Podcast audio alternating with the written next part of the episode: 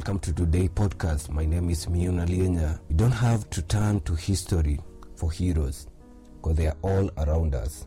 You are the hero because you are alive today.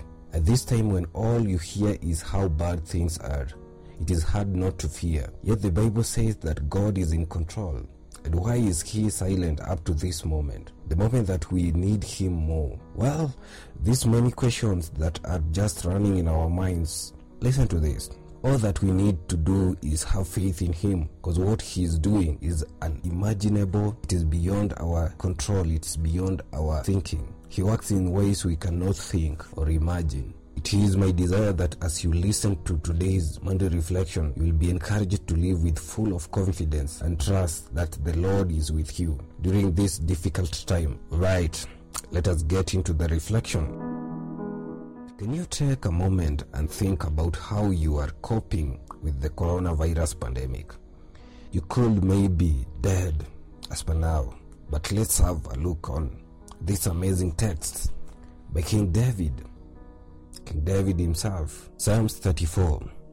I bless the Lord all times. His praise shall continually be in my mouth. My soul shall make her boast in the Lord. The humble shall hear therefore and be glad. Oh, magnify the Lord with me, and let us exalt his name together. I sought the Lord, and he heard me, and delivered me from all fears. They looked unto him, and were lightened, and their faces were not ashamed. This poor man cried, and the Lord heard him, and saved him out of his trouble. Angel of the Lord encampeth round about them that fear him, and deliver them.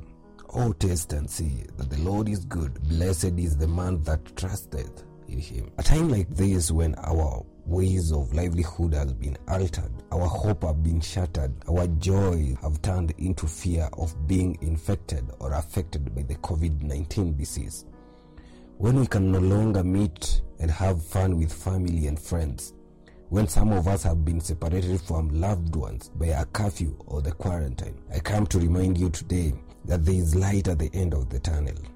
The kind of hope that's found in our God is the author and the finisher of our lives. He created each of us with a purpose. This gives us an assurance that there is something for us to start that's destiny for us to finish. The fact that you're still breathing is a sign of hope that God is not yet done with you. He still needs each one of us to fulfill our purpose here on earth. One that He created for us. He still needs each one of us to fulfill our purpose here on earth that He created us for. He has got times and seasons in His hands. Have hope because in these devastating moments, He's doing a new thing in our lives. He's strengthening our faith in Him, desire to yield unto His will. God is fully aware of our pains and suffering. He has the reason for everything. COVID 19 is not an exception. Let us not exalt the pain we have in our hearts more than our Almighty God, who is able to eradicate this pandemic. Let us magnify the name of the Lord amidst our fear. Let our faith be bigger than our fear. Times have changed. Our livelihood have been altered. Daily bread have become difficult to bring on the table. We have hope because He is the one who feeds the birds of the air. They don't work, but they are fed. This hope in Holy Word, like recorded in Philippians chapter 4, verse 6 to 7. Don't be anxious about anything, but in every situation, by prayer and petition, with thanksgiving, present your request to God.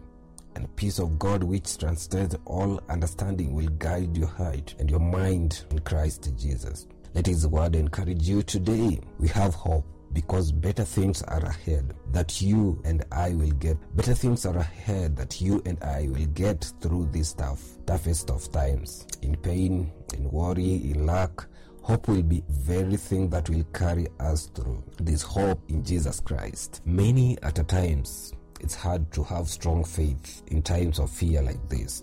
When all that you can hear from the media a report of hopelessness, worry, and uncertainty, it's hard to let this report to influence your thoughts, but there's a solution to this. You can decide to choose what you hear, what to listen, whom to contact, what to watch, or what to read. Choose what to watch instead of depending on the world report of hopelessness Focus on the word of God, the word of the Lord which is living and full of life. Depend on his report, read his word. Hear what the promises he has for you. Stay alert in the spirit and let your faith be rekindled in him. Take a look at Psalms 139, verse 14 to 18. I will praise thee, for I am fearfully and wonderfully made. Marvelous are thy works, and that my soul knoweth right well. My substance was not hid from thee when I was made in secret, and curiously wrought in the lowest part of the earth. Thy eyes did see my substance, yet being unperfect, and in thy book all my members were written, which in continuance were fashioned, when as yet there was none of them. How precious also are thy thoughts unto me, O God, how great is some of them. If I should count them, they are more in numbers than the sand. When I awake, I am still with thee, surely. Take a moment and reflect on that word that I have just read from you from the book of Psalms. Let the Spirit take control of you. Let this word be powerful truth in your feet. Everyone copes with fear in unique and different ways. Sometimes how people around us react can cause unease or cause concern. We can tend to retreat, step back, and stay away because of other people's report. But look, there's hope. There's hope because God knows that you will face this situation right from the day you were born. But take heart, God is always with you in difficult times. Be encouraged by this word. Take a look in the book of Proverbs, chapter 14, verse 26 27. In the fear of the Lord is strong and confidence, and his children shall have a place of, of refuge. The fear of the Lord is a fountain of life to depart from the snares of death. Oh, you say I'm loved when I can't feel a thing. You say I'm strong when I think I'm weak. Thank you for listening to me. I hope this podcast has touched your life and has influenced your life on how you handle fear. Be still and know He's God. See you next time. I.